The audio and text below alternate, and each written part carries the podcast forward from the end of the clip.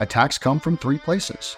People are under pressure, people are trying to manipulate you because it's worked for them in the past, or they don't feel heard and understood. And here's where the Black Swan skills really shine because they will help you through all three motivations. They will help you keep that communication or grow that communication, diffuse that attack, and get yourself into a collaborative negotiation where you're both trying to solve the problem. And remember, the problem isn't your counterpart, it's the problem.